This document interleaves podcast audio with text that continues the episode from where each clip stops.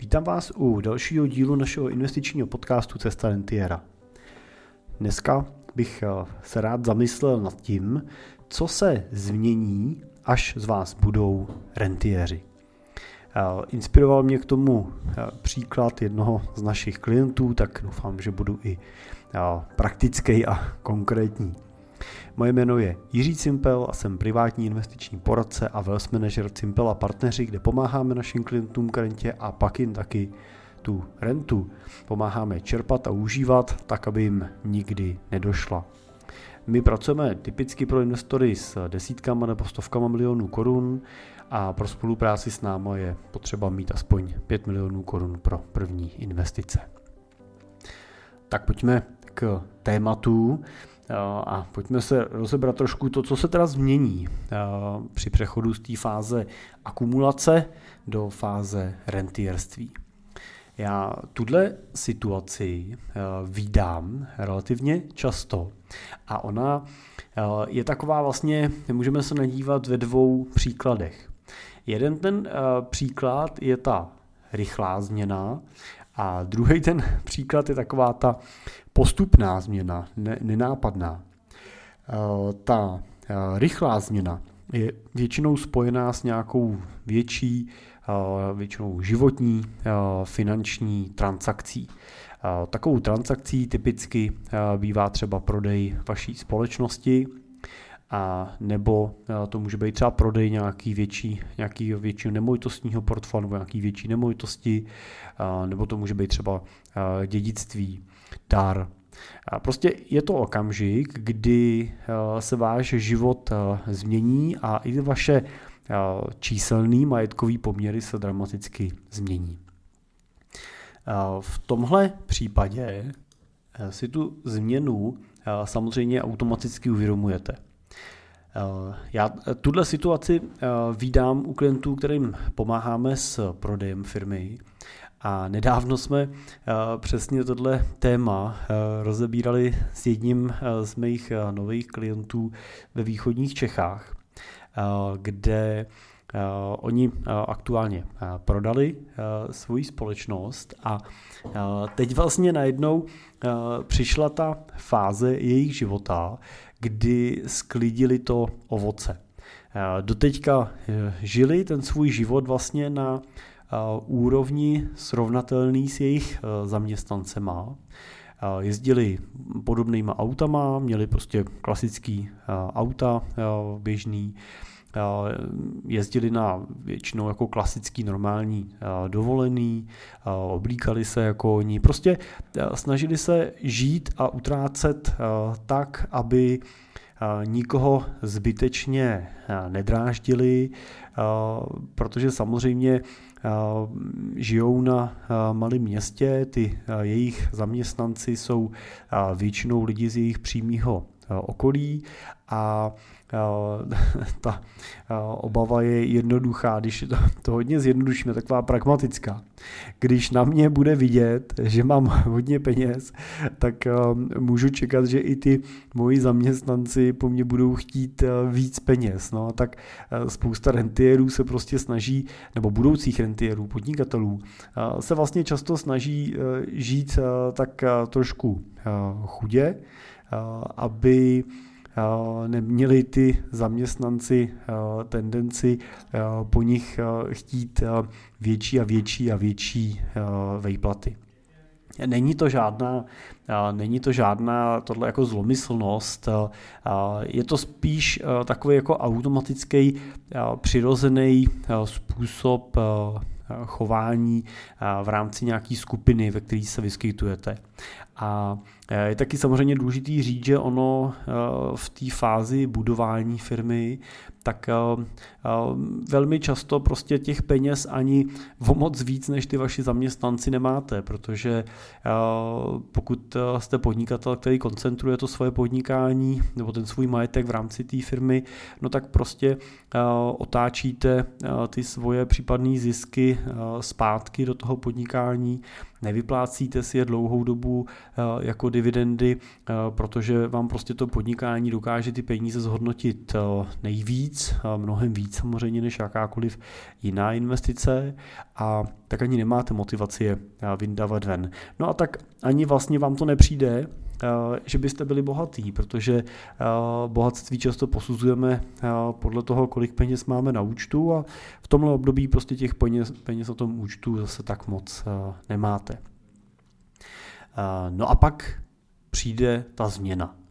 A pak přijde ten okamžik, kdy se to vaše celoživotní dílo završí a pokud nedochází k nějakému mezigeneračnímu převodu, tak svoji firmu prodáte, což byl příklad i tohohle mého klienta. A přijde ten okamžik, kdy se na vašem účtu objeví částka, která třeba v jeho případě měla celkem 9 číslic, to znamená přesahovala 100 milionů korun. No a to už pro něj byly vlastně do té doby naprosto nepředstavitelné peníze. No a co se teda změní? Co, co nastává vlastně v tomhle okamžiku? Je vlastně potřeba si uvědomit, že po té eh, fázi vašeho života, po takové té profesionální fázi vašeho života, ve které jste byli eh, profesionálním majitelem firmy, byli jste ředitelem, eh, byli jste obchodníkem a byli jste expertem na to vaše téma, na ten váš biznis, na to vaše podnikání, no tak najednou eh, přijde situace, kdy tuhle svoji expertízu vlastně eh, opouštíte, No a eh, přichází vlastně fáze rentierská, ve který vlastně se musíte stát tím profesionálním investorem. Protože pokud nepřepnete z toho profesionálního podnikatele na profesionálního investora, no tak logicky se vám eh, stane dřív nebo později to, že ty svoje peníze, které jste získali prodejem svojí společnosti, otočíte do nějakého jiného biznisu, do nějakého jiného podnikání. Eh, to nemusí být úplně to, že budete stavět eh, znova firmu, tak jak jste ji doteďka znali, ale může to být třeba to, že začnete eh, developovat, to znamená, začnete třeba nakupovat pozemky a budete přemýšlet, že na nich něco postavíte, eh, nebo budete přemýšlet o nějakých koinvesticích s někým, že třeba vstoupíte do nějakého startupu nebo si koupíte nějakou jinou menší společnost. A to samo o sobě není jako principiálně špatně, pokud si to přejete, jo, pokud je to ten váš plán, pokud eh, třeba prodáváte svoji firmu a je vám 40 let a vidíte, že eh, se chcete ještě nějaký činnosti, nějaký aktivitě eh, věnovat, máte nějaký svůj třeba menší podnikatelský sen, který si chcete splnit a ten prodej vám k tomu má otevřít dveře, no tak pak je úplně v pořádku, že do něčeho takového nastupujete. No pokud ale jste prodali firmu a neuvědomili jste si ten, eh, ten přerod eh, z toho podnikatele na toho investora, eh, tak se vám může stát, že právě to, jak vám ty peníze bez nějaký před, předchozí přípravy zůstanou ležet na vašem bankovním účtu, tak vás začne pálit, začnete přemýšlet nad tím, co teda s tím udělat a pak snadno můžete pod tímhle vlastním eh, psychickým nebo psychologickým eh, nátlakem eh, v podobě toho, že vám to hoří v úvozovkách na tom účtu a rychle chcete někam je zainvestovat, umístit, tak můžete snadno nastoupit v tom podnikání do něčeho, co třeba se nakonec nemusí ukázat zase až tak růžový, jak to třeba na začátku vypadalo, a nebo můžete vystoupit z jednoho rychlíku, kde jste makali pod tlakem 10 hodin denně a nastoupit obratem do druhého rychlíku, kde budete makat zase 10 hodin denně a může to být takový zbláta do louže, jak se říká. Takže je důležitý si uvědomit, jestli tou změnou skutečně chcete přejít do rentierské fáze a tam prostě z vás přirozeně se musí stát ten profesionální investor. A přístup profesionálního investora je samozřejmě zásadně odlišný od toho přístupu toho profesionálního manažera třeba nebo podnikatele. Takže jako podnikatel se snažíte primárně maximalizovat ty svoje zisky, zvyšovat efektivitu a dosahovat větších výnosů. Ale jako investor, rentier, je tou vaší hlavní vizí, tím vaším hlavním cílem ten majetek, který jste vytvořili a díky kterému už dneska jste teda bohatý, tak ho ochránit před tím, abyste se zase zpátky nestali chudejma, abyste prostě o něj nepřišli. A to má svý pravidla, má to svoje principy a ty jsou skutečně odlišný než v tom podnikání. Jakovým základním rozdílem je, že v podnikáním často fokusujete tu svoji pozornost. Snažíte se koncentrovat svoje schopnosti a svoje peníze do jednoho bodu, tak abyste maximalizovali nějaký efekt, který vám přinesou. Prostě v podnikání často sázíte na tu jednu kartu, často sázíte na ten svůj jeden biznis. A samozřejmě tím, že do toho vkládáte svůj intelekt, zkušenost, eh, know-how, čas, tak eh, je to něco, co si dokážete odřídit. V tom investování ale vlastně platí pravidlo spíš opačný. V investování eh, nepotřebujete maximalizovat svůj výnos, vy už většinou nepotřebujete dosahovat zhodnocení 20-30% ročně, ale primárně chcete chránit, to znamená, chcete diverzifikovat ty svoje rizika, tak, abyste už nevsázeli na tu jednu kartu. To znamená, eh, chcete vlastně ty svoje peníze rozložit tak, aby eh, byly pokrytý z, různý, z různých úhlů pohledů ty rizika. Například jedním takovým typickým rizikem je eh, regionální riziko nebo geografický. To znamená, chcete vlastně investovat ty peníze tak, aby kdyby se něco stalo v místě, kde žijete, aby to neohrozilo veškerý váš majetek.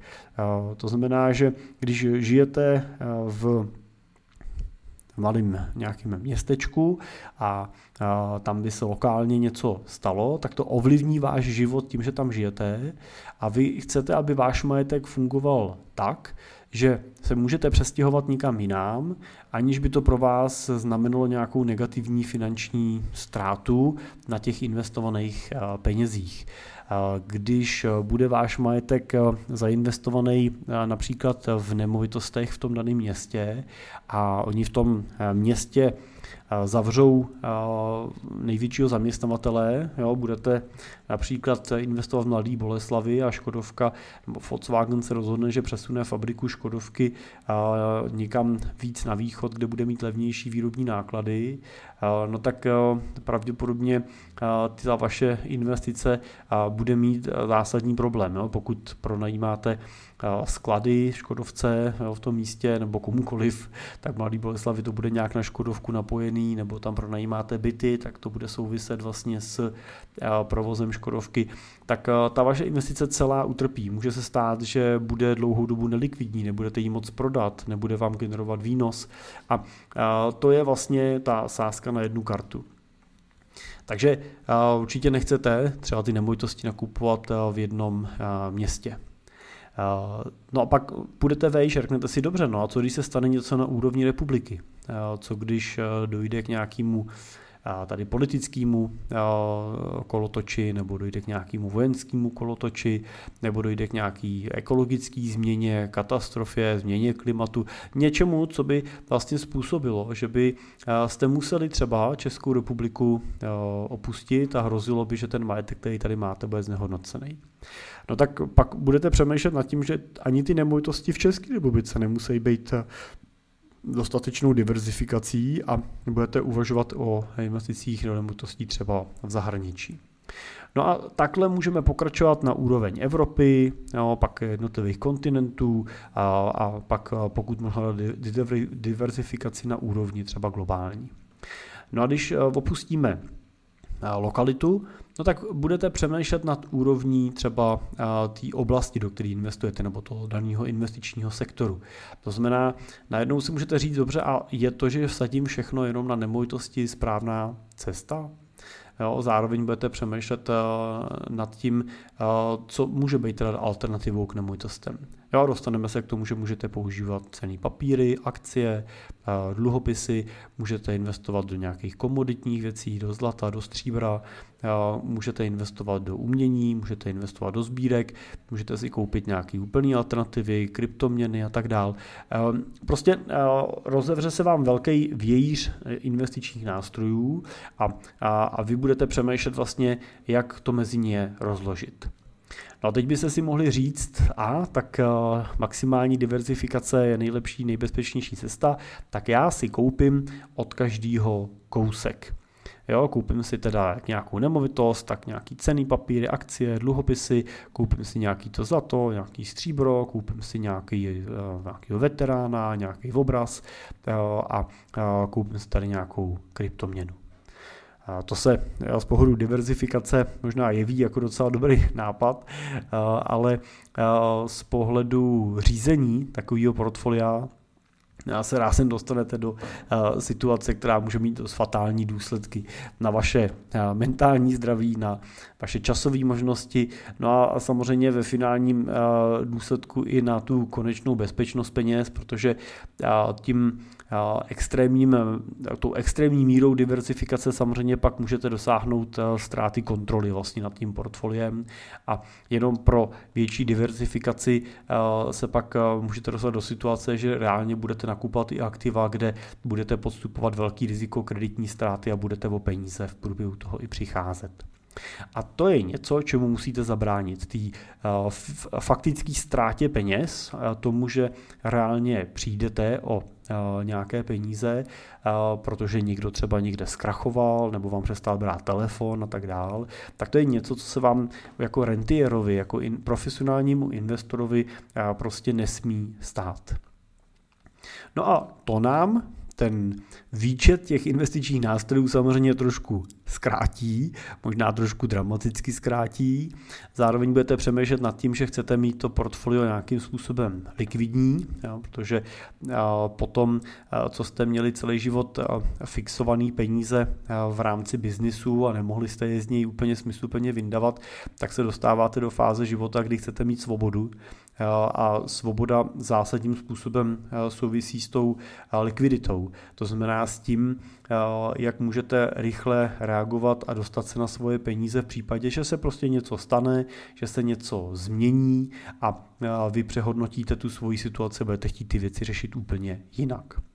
No a tím se nám ten výčet těch nástrojů celkem zúží a e, je dobrý říct, že těma nejčastějšíma investičníma nástrojema pro rentiery e, jsou právě e, cené papíry, které přináší tu flexibilitu, který, které přinášejí tu možnost kdykoliv z těch pozic vystupovat bez nějakých sankcí, je prodávat, přesouvat a zároveň nám přináší možnost extrémně diverzifikovat tu investici mezi třeba tisíce různých konkrétních investičních titulů, mezi tisíce různých akcí nebo dluhopisů, anebo třeba burzovně obchodovaných nemovitostních akcí. No a tou druhou kategorií, která samozřejmě eh, je eh, u investorů zásadně oblíbená, jsou nemovitosti. takže eh, ty nemovitosti jsou dalším krokem a vy zase můžete nemovitosti kupovat fyzicky, Můžete držet nějaký konkrétní byty nebo domy, anebo je můžete kupovat přes právě nějaký cený papíry prostřednictvím třeba investičních nemovitostních akcí, takzvaných třeba rateů, nebo ETF fondů, který do rateů investují, který zahrnou těch rateů víc, anebo si můžete kupovat třeba nemovitostní fondy nebo různý fondy kvalifikovaných investorů, který na tom nemovitostním výnosu participují. Tak to jsou takové dvě nejčastější kategorie aktiv, které rentiéři v těch svých portfoliích využívají a které se dají potom celkem snadno diversifikovat nebo snadno předávat potom. Samozřejmě, že rentiéři mají v portfoliích i různý takový, řekněme, funny investice, jakoby zábavné investice, emoční investice. Zařeďme do kategorie alternativních investic, kde prostě mývají třeba právě nějaký různý sbírky, nebo mají třeba ty komodity, mají tam nějaký zlato, anebo tam můžou mít ty kryptoměny, nebo nějaký private equity projekty a tak dál. Jenom je potřeba si vždycky říct, že ve fázi investora, ve fázi rentierské, už by ten poměr těchto investic neměl přesahovat 20% vašeho celkového majetku. Tak aby, i kdyby jsme vyhodnotili extrémní situaci, řekli jsme si, že o tuto tu část peněz přijdete, tak aby to nemělo ten fatální dopad na tu vaší finanční nezávislost. A já jsem na začátku zmínil, že ty fáze přechodu jsou dvě. A teď jsme se bavili o té rychlé fázi přechodu, která přichází s tou životní transakcí. A ta druhá eh, fáze, ta postupná fáze přechodu, tak je eh, často vlastně fáze, do které se eh, dostávají rentiéři, který budují ten svůj majetek postupně často jsou to eh, lidi eh, v kategorii třeba různých manažerských postů, nebo v této kategorii máme řadu lidí například v segmentu odborníků různých profesí, v profesí typu lékaři nebo právníci a tak dál. Můžou tam být samozřejmě i třeba profesionální sportovci a další. Prostě lidi, kteří mají reálně nadstandardní příjmy, které jim umožňují celý ten život odkládat si průběžně prostředky a dostat se, a teď budu brát, že se skutečně dostanou do té fáze plné nezávislosti, to znamená, že jsou nezávislí i na příjmech od státu a přechází do té rentierské fáze dřív než v tom důchodovém věku. To mám, mám řadu klientů, který tuhle fázi buď už plánují, anebo jsou v ní. A ta fáze nastala třeba ve věku kolem 50 let. No a tohle je zajímavá fáze, protože na tu se eh, dlouhodobě připravujeme s tím investorem dopředu. Mám eh, vždycky v těle fázích například eh, s jedním klientem, se kterým děláme už mnoho let, tak ta, ta fáze má svoje cykly a předtím, než přestanete pracovat, tak vlastně jsme třeba s ním, on disponuje majetkem v desítkách milionů korun, tak vlastně třeba s ním už teď asi dva nebo tři roky roky před tím začátkem čerpání, tak eh, řešíme vlastně eh, to, jak ten majetek budeme postupně vlastně potom zase využívat a utrácet. Jednoduše eh, on vlastně díky té rentě získá významně vyšší příjem, než dneska má ze zaměstnání. Z toho zaměstnání ještě navíc značnou část toho příjmu doteďka odkládal stranou do investic, plus přivkládal nějaký ještě mimořádný vklady. A my jsme vlastně začali tím, že jsme přestali přivkládat ty mimořádné vklady. To znamená, řekli jsme si dobře, každý rok si tady vkládal ještě 500 tisíc korun do portfolia jednorázově, tak eh, pojďme si říct, co za tyhle ty peníze by si mohl v tom roce udělat. A tak uh, si v průběhu času pořídil krásný elektrokolo pro sebe, pro manželku, dovybavili si věci na, na domě, vyměnili auta, začali, začali cestovat významně jako exotičtějš, častějš. A postupně vlastně Teď se připravujeme na fázi číslo dvě a to je pojďme eh, přestat eh, posílat tu pravidelnou investici. To znamená, eh, řekněme si, co budeš vlastně dělat s těma 20-30 tisícema korun měsíčně, který si doteďka vlastně vkládal do těch investic a co s tím můžete dělat? Jo? Můžete si samozřejmě o to navyšovat, životní standard, a, nebo můžete za tyhle ty peníze přemýšlet, že budete pracovat míň. Jo? Že vám vlastně stačí vydělat o 20-30 tisíc měsíčně míň a můžete si třeba zkrátit úvazek nebo přejít na nějakou konzultantskou bázi v rámci té firmy A, a nebo a můžete pracovat stejně, ale můžete mít k dispozici větší počet třeba neplaceného volna a tak dál v průběhu roku. A, a vlastně je to už vlastně ten postupný přechod do té rentierské fáze, protože právě tenhle ten tenhle ta postupná varianta toho přechodu má tu výhodu, že to není skok ze dne na den, respektive řekněme, že pak ten okamžik, kdy přestanu chodit do práce, tak je ze dne na den, ale na tenhle okamžik vlastně my se snažíme připravovat vlastně už několik let dopředu. A ono to samozřejmě souvisí i s tím, že když máte k dispozici peníze navíc, tak přemýšlíte vlastně, jak je efektivně utratit a snažíte se vlastně třeba budovat nebo oprašovat některé koníčky, zájmy, snažíme se budovat nějakou sociální skupinu kolem toho rentiera budoucího, tak aby měl kolem sebe lidi, kteří třeba budou v podobné situaci, se kterými bude moc vlastně trávit ten čas ve chvíli, kdy už nebude chodit do práce. A pozor, to nemusí být jenom přátelé venku, ale tyhle lidi vždycky jako první samozřejmě hledáme doma. Jo? Jako první se díváme potom a diskutujeme o tom, co bude dělat manželka, až vy přestanete chodit do práce.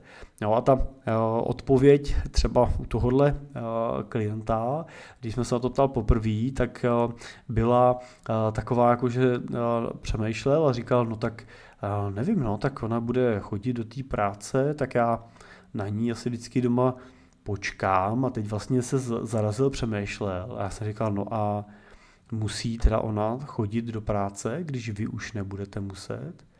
A on říkal, no vlastně nemusí, ale já si s ní o tom budu muset promluvit, jestli to vlastně ona vůbec vidí eh, stejně, co když ona nebude chtít vlastně přestat pracovat. Říká, no, tak máme štěstí, že to řešíme eh, několik let dopředu a můžeme tohle téma vlastně s ní pomalu začít otvírat a diskutovat a přemýšlet nad tím, jak to udělat tak, aby to pro vás oba vlastně bylo eh, přínosný. No a když se nám podaří vytvořit toho partnera pro tu rentu doma, tak samozřejmě k tomu se pak snažíme budovat nějakou sociální síť kolem, tak abyste samozřejmě nezůstali doma jenom s tou vaší paní, ale abyste měli možnost někam trošku taky utíct. A teď pozor, jo, říkám teda paní, platí to i obráceně, jo, platí to samozřejmě i zase, pokud tím zdrojem toho rentierství je třeba ta žena, tak samozřejmě tato debata se vede s tím mužem. Moje zkušenost je to, že když se podaří ten přechod na té úrovni obou dvou partnerů, manželů, tak je to obrovsky přínosný. Je to prostě pro vás nejbližší člověk, je to ten pevný bod, o který můžete vlastně ten svůj život odpíchnout dál, je to ten člověk, se kterým můžete plánovat takový ty dovolený a společný akce větší, najednou v tom nejste sami. Je teda důležité si uvědomit, že fáze toho běžného života se vyznačuje tou akumulací majetku a tou snahou o maximalizaci zisků. A fáze rentierská eh, se zase vy, eh, vymezuje nebo vyznačuje tou diverzifikací, eh, vyznačuje se tím tou potřebou čerpat ten majetek a hledat ten jeho smysl. To je důležitý bod, protože pokud nahromadíte dostatečný majetek pro čerpání renty, tak velmi často zjistíte, že ho máte víc, než ho reálně potřebujete. A nemá vlastně přidanou hodnotu eh, sedět na tom majetku, jenom ho posouvat dál a dál, aniž by vlastně jste z něj získali nějakou potenciální přidanou hodnotu zpátky. Dívejme se na ty peníze jako na akumulovanou energii, jako na akumulovaný čas. Vy jste tyhle peníze uh, neutratili v minulosti, nezískali jste z nich teda ten potenciál, který jste mohli v minulosti získat a uložili jste si je do budoucna proto, aby vám přinesli v tom budoucnu to větší štěstí, aby vám třeba koupili ten čas, který vy jste museli investovat do toho, abyste tyhle peníze vydělali, protože jinak jste mohli samozřejmě si užívat už v té době, kdy jste je vydělávali a nemuseli jste je akumulovat. Takže teď je potřeba přemýšlet, jak tuhle naakumulovanou energii, jak ten naakumulovaný čas co nejlíp využít ve váš prospěch. A teď zase jenom neberte mě doslova úplně, je tady potřeba samozřejmě přemýšlet i nad tím, jak je spravovat a investovat tak, aby vám vydrželi po tu dobu, co chcete. Jo, což pro někoho znamená, chci, abych je čerpal nekonečným způsobem, to znamená, abych vybíral jenom výnos a jednoho dne po mně ty peníze zůstaly třeba dětem a rodině, mohlo z toho vzniknout třeba nějaká rodinná banka, která bude sloužit dalším generacím. A někdo zase naopak řekne, děti už ode mě dostali, nemám motivaci to předávat další generaci a chci plánovat ten systém čerpání renty tak, abych ty peníze postupně utratil. Takže oba dva ty přístupy jsou zcela relevantní a naprosto v pořádku. Je důležité jenom se rozhodnout, kterou tou cestou jdu a k tomu nastavit nějaký plán toho čerpání. No a pak už teda jenom přemýšlet nad tím, jak když už mám ten plán čerpání, tak jak vlastně si udělat nějaký plán toho užívání.